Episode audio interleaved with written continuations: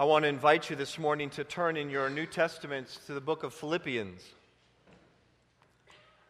The book of Philippians.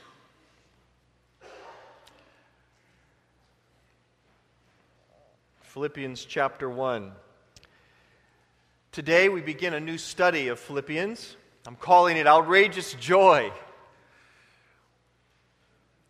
I want to begin with just a few questions. What are the true sources of joy in your life? What are the headwaters of the experience of fulfillment or joy for you? Jesus said, I have come that you might have life and that you might have it literally outrageously in abundance. He gave a vision to all of us, for those who would follow after him, of a life of supernatural experience, of not simply happiness or pleasure, which are fleeting, or of some sort of pain free existence, but joy, outrageous joy. A joy that is beyond us, that is otherworldly. And sadly, though we sing of it, and we do, and we have, and even give certain lip service to it, few would actually admit to having experienced it. This level, this depth of joy, a life altering elation which flows from a living, abiding relationship with Jesus Christ. And so that's where we begin. What gives? Why not? Where does this genuine joy originate? Is it found in things? Maybe material possessions? You'd, you'd think perhaps that's, that's the corner, uh, based just on this kind of mad pursuit of such things in our culture. Or perhaps joy is found in family or in leisure or achievement or friendships uh, or maybe sports or some measure of success, whatever that means or looks like? Where's it found? And better question, why does it remain so elusive to the human experience? I believe that Philippians, because it's part of God's Word, but because of the focus, helps us answer those questions and provides a path toward finding and experiencing really the deepest levels of joy imaginable. Philippians, you know, has long been called the book of joy in the New Testament uh, because of the frequency, primarily, in which the writer uses this term. But it's so much more than that, as we shall see. There, there are unexpected and even surprising sources of joy in the Christian life. But is it something you desire? Are you up for the process of discovery and reflection? Or are you satisfied maybe with, with where you are in your Christian life?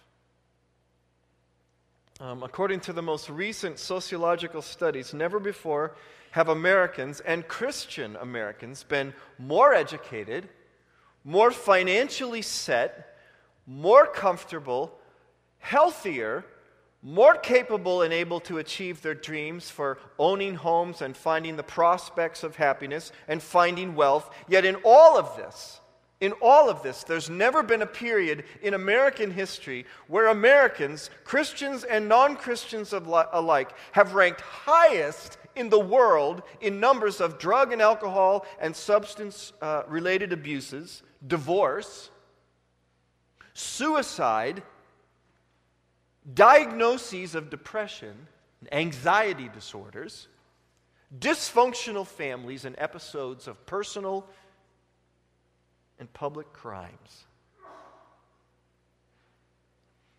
And according to the Journal of American Psychology, for what it's worth, religion has played little, if absolutely no role in curbing the trends. Faith rarely rises me above it all.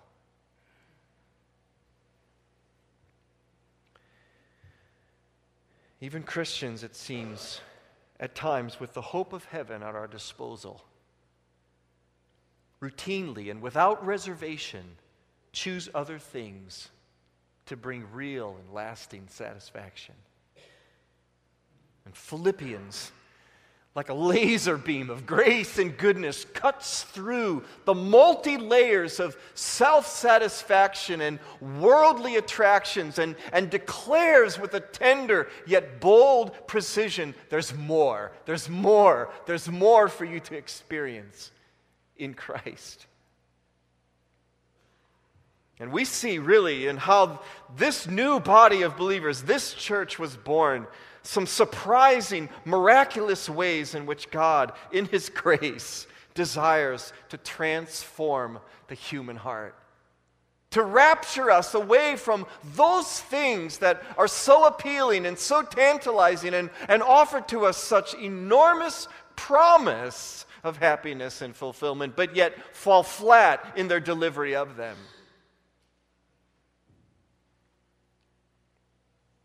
We'll learn some things about God and how He has ordained to work in our lives. We'll, we'll discover His relentless grace as it pursues and transforms and delivers us from the mundane, self serving spirit of our age into an experience of Himself that's outrageous in comparison. So that's why I have you open to Philippians. And I just want to read the opening strains of this great letter and move from here. This is Paul and Timothy, and they are servants of Christ Jesus, writing to all the saints in Christ Jesus at Philippi, together with the overseers and deacons. Grace and peace to you from God our Father and the Lord Jesus Christ. This is Paul and Timothy, these uh, two men um, writing to a body of believers, a local church. He says, To all the saints, um, hagios is the word, holy ones. By the way, saints does not refer to perfect people. It's an unfortunate translation, English translation of this compelling Greek word. Uh, hagios is the word. It literally means holy ones, those who have been set apart. So, not perfect people, but sinful people made perfect by the grace of Christ. That's a saint. That's you. That's anyone who has experienced the wondrous grace and mercy of, of God through faith in Jesus Christ. You are not perfect. You are wholly sinful, lost in that desperate place, and you are made holy by His grace.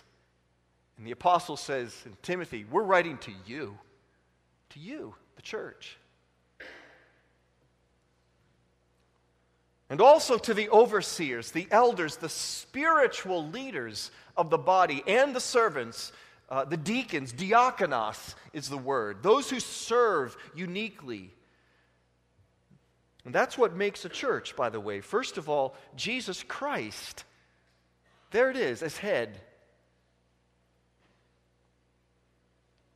Followed by those who are in positions of spiritual authority, the overseers and deacons those who serve uniquely under His holy leadership, and the church, the saints, the body of people who are blood bought and covered in Christ's grace. Church is people, people living in submission to Christ and to one another in loving, affectionate relationship with God and with each other. There's a joy, there's an outrageous joy in that arrangement, in that protocol that God has given to us. And this is a personal letter from Paul and Timothy to a, a group of people, and it is filled with emotion and ten, intense feelings of, of love and affection. It's written from two pastors, Paul and Timothy. And look, they declare in their greeting their resolved allegiance to Jesus Christ. And the metaphor is bond slavery. Servants of Christ Jesus, bond slaves of Jesus Christ. They are no longer free to do as they please to make their own decisions or set their own list of priorities or determine how they manage their time or spend their money or resources. They are enslaved to Jesus Christ. We can become enslaved to so many things, but these men have given their allegiance to him. They are enslaved to the purposes and calling and commands of Christ. And the question is, of course, at the very beginning of this time are you? Am I? To what or whom are we enslaved? If we are enslaved to other things, we find ourselves joyless, finally empty, enslavement to our own schedules and plans and priorities. We can become enslaved to sinful habits and, and dark appetites. They can lay hold of us and we become slave to them. We cannot control our, our attitudes and our actions because of them. We can become enslaved to our own need to prove something or be proven successful or we're driven by the desire to achieve and be counted worthy. We can become enslaved by so many things that promise happiness and satisfaction but deliver none of it. Paul and Timothy were enslaved to Jesus Christ. He was their master. He called the shots. He determined where they would go, who, to whom they would serve and minister, and how they would live their lives. And there's a certain joy in that freedom of slavery. Now, we live in an age, do we not, of personal freedom and self determination. In a land where liberty and justice is for all, and we demand and enjoy our rights. We are not enslaved to such things. We live in a culture where girls and ladies have the right to do whatever they want with their own body. Or where others shake their fist at God for not giving them what they believe they deserve. We live in a culture that promotes that my happiness is supreme. And I'm not satisfied or fulfilled until I've reached it or experienced it. In a culture that screams, be all you can be, you have the right to happiness and fulfillment. Your marriage clamping down on you, not experiencing the kind of happiness and freedom you think you deserve, you deserve happiness. You deserve freedom. You just might as well get out of that marriage. We can make it quite easy to do so. Because ultimately, it's not about covenant, it's about happiness. When you're enslaved to personal freedom and self determination. But not these men, not these believers. They understood the compelling commitment of slavery to Jesus Christ, and it brought to them a remarkable experience of joy. And nothing more compellingly illustrates this than in how Paul and Timothy encountered the very first people who would become the church at Philippi. So, in order to look at that story, I want to invite you to turn to Acts chapter 15.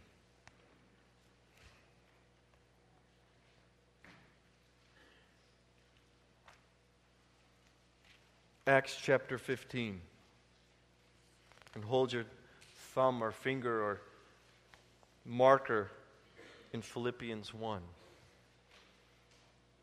Paul, the apostle, along with his companions, are making their way to the Gentile world with the gospel of Jesus Christ. But they are meeting no small opposition from Jewish believers who are concerned about traditions But you see, somehow, in the midst of all of this, it was through this difficult dispute that God worked such marvelous things. There were believers from Jerusalem, Jewish believers, that were concerned that the gospel um, be somehow tailored and managed when it applies to Gentiles who are not Jewish, they are not circumcised. So a controversy arose that they had to make their way through, and they did so with a certain deliberateness and honor to God and His Word and to one another that I think is quite gratifying. But the net result of it was Paul was determined to take the gospel to the Gentiles as, as God had commissioned him to do. So there was a certain division there in, in uh, Acts chapter 15 that God uh, saw fit to work through that released the gospel to the Gentiles. Look down at verse 22 of, of Acts chapter 15.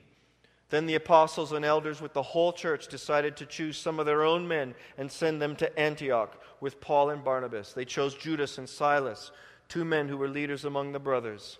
And then they sent along them uh, a letter and greetings.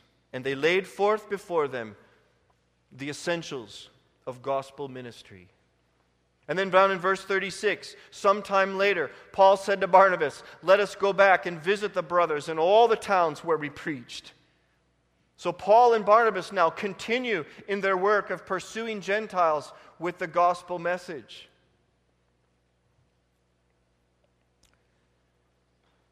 It's human, it's an experience where God intersects the human uh, experience and activity. It's a place of joy and power and spirit where God breaks into our experience, often painful ones, difficult ones, thorny ones, and demonstrates his power and presence.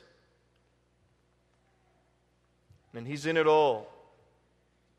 Sometimes he even startles us and surprises us as we lay ourselves open to him to experience the joy of it.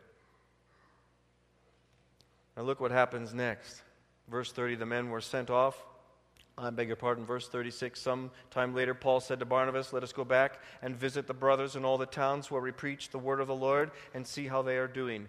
Barnabas wanted to take John, that is John Mark, also called Mark, with them, but Paul did not think it wise to take him because he had deserted them in Pamphylia and had not continued with them in the work. And they had such a sharp disagreement that they parted company. Do you notice that? They, they, they so disagreed on this matter as to whether or not to take John Mark or to take someone else. They agreed to disagree and they, and they, they separated in their work. This is Paul and Barnabas. This is two men who are in intimate, um, effective ministry relationship, but because of this issue, they parted company, you see. Barnabas took Mark and sailed for Cyprus, but Paul chose Silas and he left. Commended by the brothers to the grace of the Lord, he went through Syria and Cilicia, strengthening the churches. This is God also at work.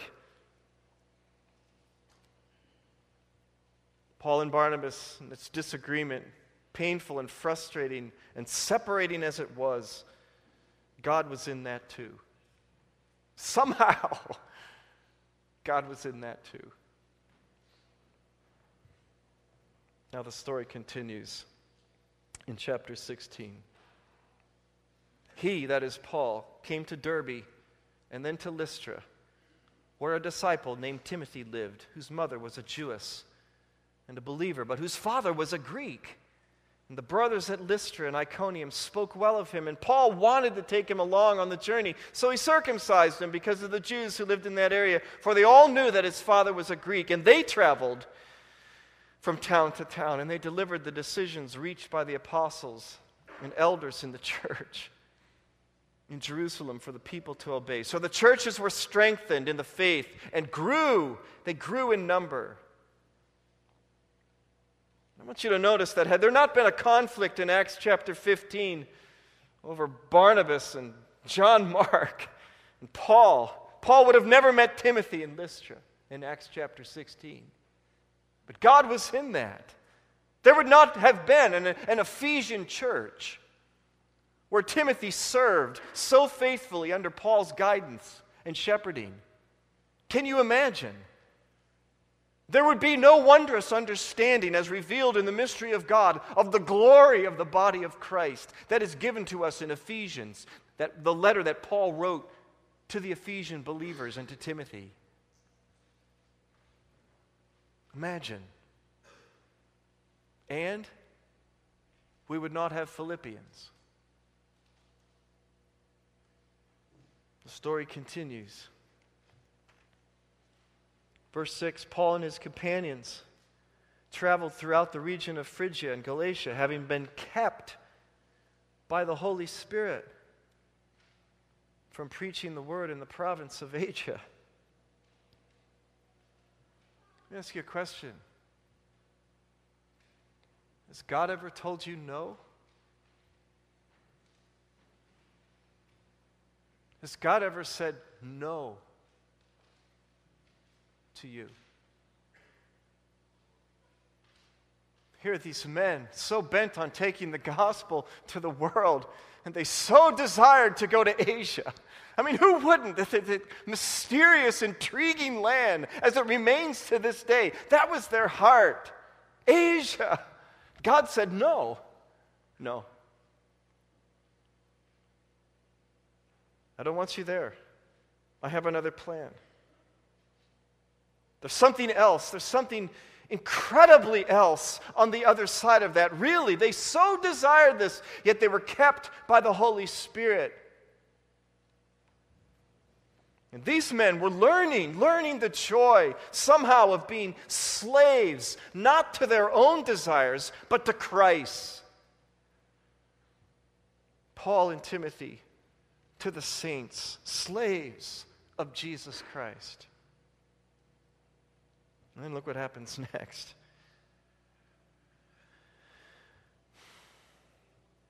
During the night, verse 9, Paul had a vision of a man of Macedonia standing and begging him, Come over to Macedonia and help us.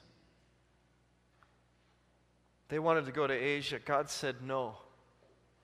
In the middle of the night, Paul gets a dream a man begging them to come to Macedonia. After all, after Paul had seen the vision, we got, we got ready and once to leave for Macedonia, concluding that God had called us to preach the gospel to them. God revealed his plan.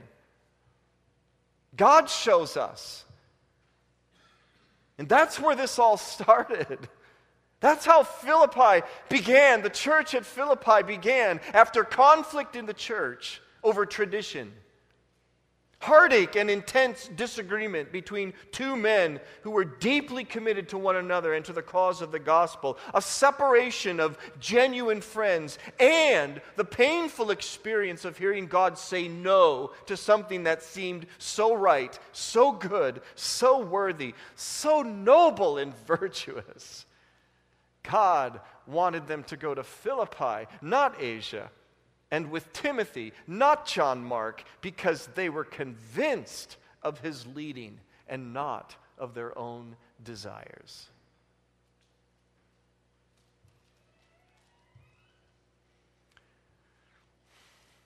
Is that how you live your Christian life? What becomes supreme in your mind and in your home? What you desire, noble and good and virtuous as it may be, affirmed by culture, that you should have this and you should experience this and, and I should have this and I should experience that, and it just presses on us and infirms. Is that what becomes supreme? In my life and in my living and in my following after Jesus that somehow we take His grace and His goodness and His kindness and we kind of put it down on top as a blanket on those things that we really want? And so it becomes sort of a religious desire? Or are we sold out as slaves to what Christ has called us to do?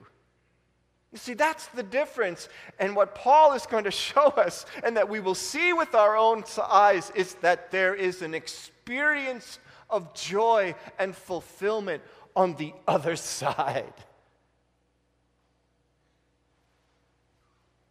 It is beyond us.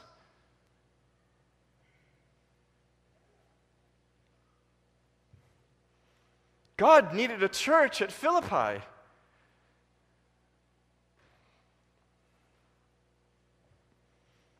He needed followers there in that strategic place to claim the name of Christ.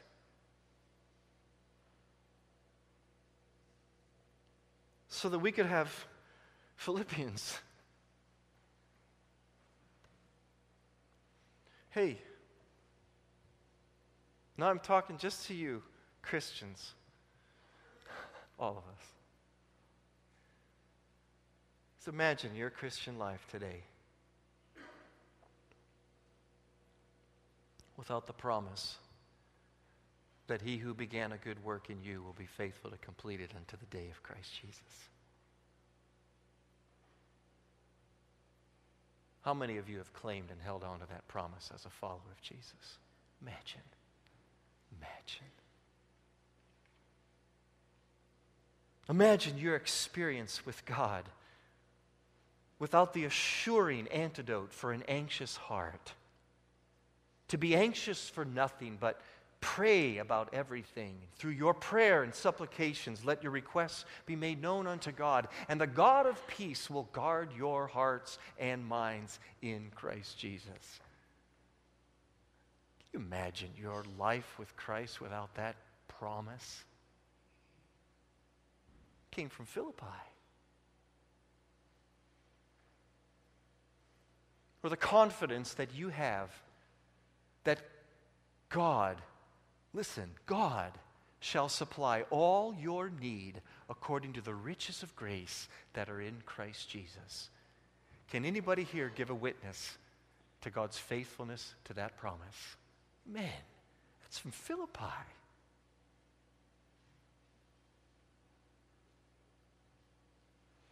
Or that you, you, you can do all things through Christ who gives you strength. Do you believe it? It comes from Philippi.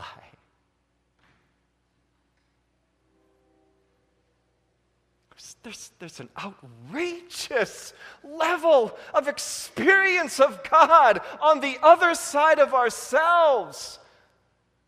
When we stand down from being enslaved to self determination, self freedom, self fulfillment, and purpose, and give ourselves wholly and fully to Him. Now, watch, watch the end of this story, and then we'll, we'll, we'll wrap, and I'll quit yelling at you here. Look at this. From Troas, verse uh, 11 chapter 16, Acts. We put out to sea and sailed straight for Samothrace, and the next day on to Neapolis. From there we traveled to, here it is, Philippi. They're there, where God wanted them to be, a Roman colony and the leading city of that district of Macedonia. What if they'd have gone on to Asia? What if they'd have somehow orchestrated and managed and pulled all their strings and, and done everything they humanly possibly could do to make their way across that perilous mountain range and found themselves in the middle of Asia? What if they'd have done that? They'd have never gotten to Philippi. They'd have never done it. God said no. He said no. And He said no because I have a better plan. I know what's best for you. I know what's best for your life and for your ministry. Follow me, you will experience something that is beyond yourselves. And they're at Philippi, a Roman colony. And, and, and, and, and he says, We stayed there for several days. Now, watch this. On the Sabbath, Shabbat, we went outside the city gate to the river where we expected to find a place of prayer because they were looking for Jews. And we sat down and began to speak to the women who, who were there and who had gathered there. Isn't that wonderful? At the river, these women had come, not only for pr- prayer, but probably for some um, time of cleansing or washing. And there, there they were. And they found these women on the side of the river at Philippi. And one of those listening was a woman named Lydia calls her by name. She's in the, the biblical record. A woman that was there, her name was Lydia. God, in his grace and goodness and sovereign care and mercy, had a plan for Lydia. She was a dealer in purple cloth. She was a businesswoman from the city of Thyatira, and she was a worshiper of God. She was religious.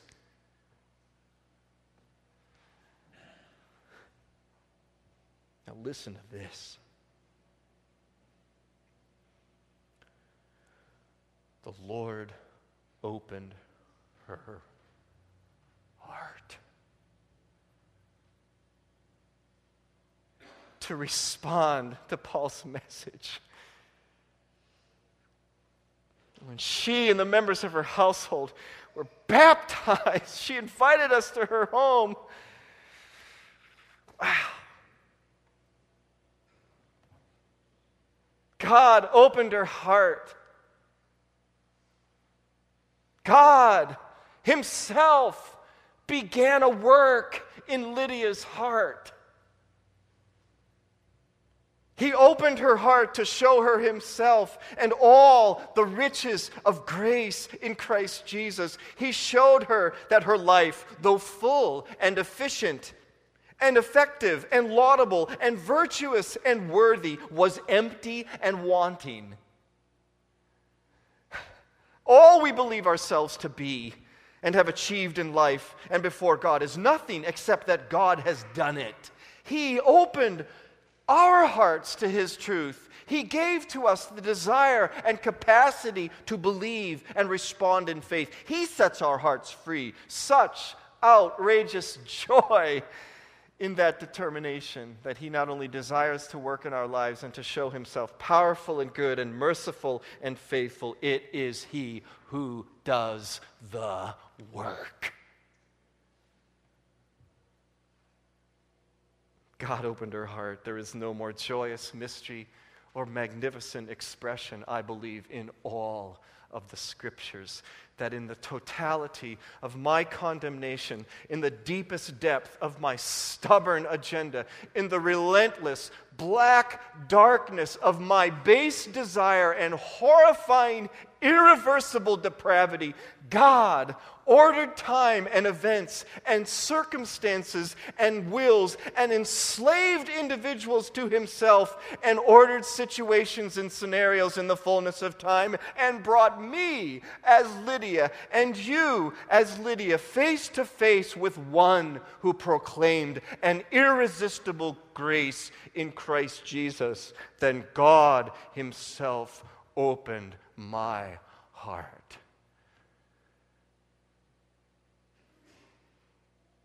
Oh, what a joy.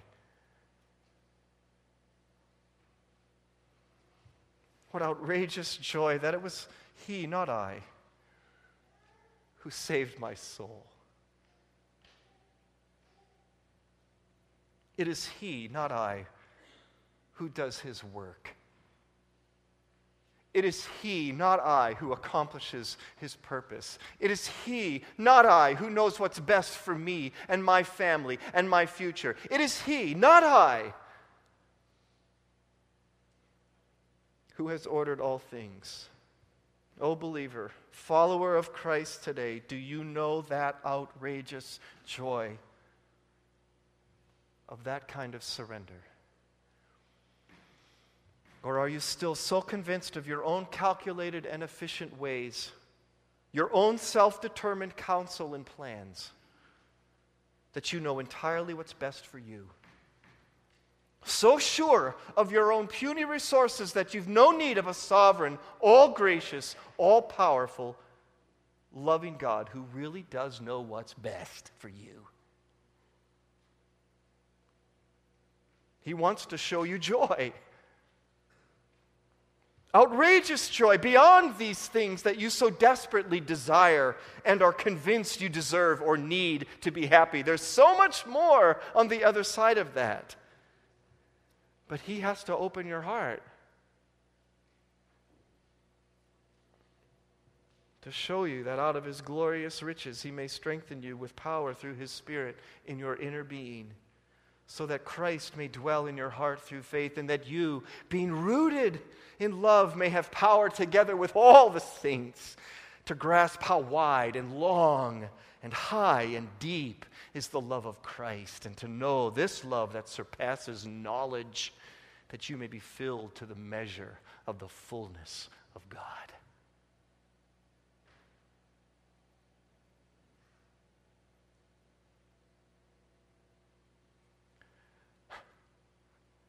Are you ready for that kind of joy?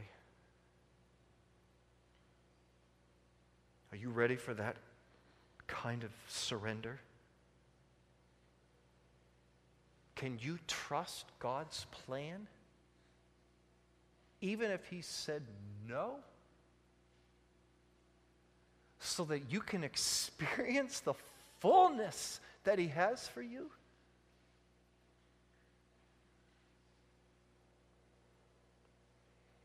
If you cannot believe, then ask God to open your heart.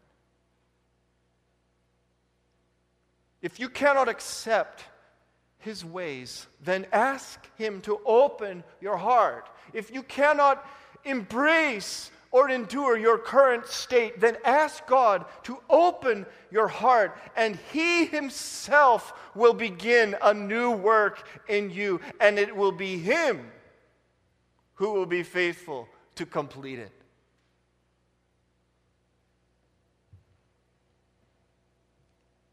And your first joy, like Lydia's, will be an outrageous joy, the likes of which you've never known or experienced.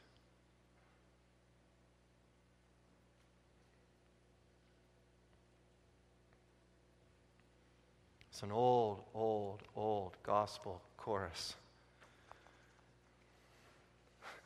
It captures the sentiment, perhaps, of what Lydia experienced in her first joy. She thought she knew God. She was a worshiper of God. It looked like she was being blessed by God. But she was in darkness until God opened her heart and he was faithful to her through a string and series of circumstances and events that he ordained. And he opened her heart. And she found him.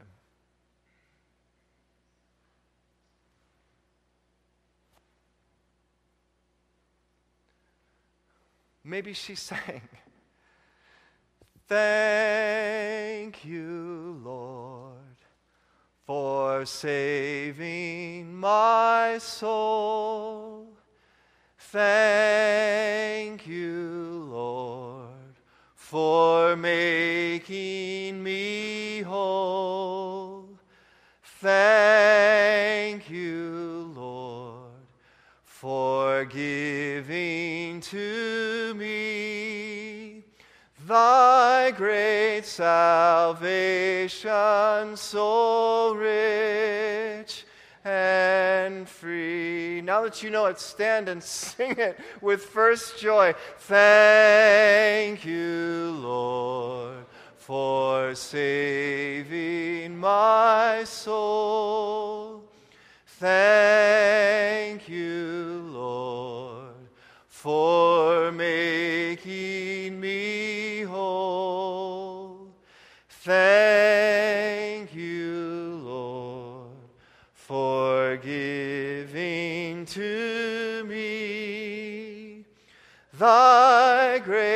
salvation, so rich and free.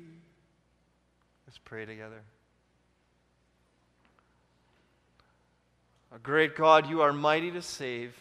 You are able, and you alone are able to open the hearts of the most sinful of all of us, to break through the darkness and bring light, to cast off the chains and set us free. Open our hearts, O gracious God, to your wondrous work. First, for those who don't know you, who may be worshipers of you but have never found forgiveness and grace through faith in Jesus Christ. But for the rest who might struggle to let go of these things that they're so convinced will bring them joy and surrender to you. Oh God, do that work as well. And unto you who are able to do immeasurably more than all we ask or imagine, according to your power that is at work within us, to you be glory in the church and in Christ Jesus throughout all generations, forever and ever. Amen. You are dismissed. May God be gracious to you.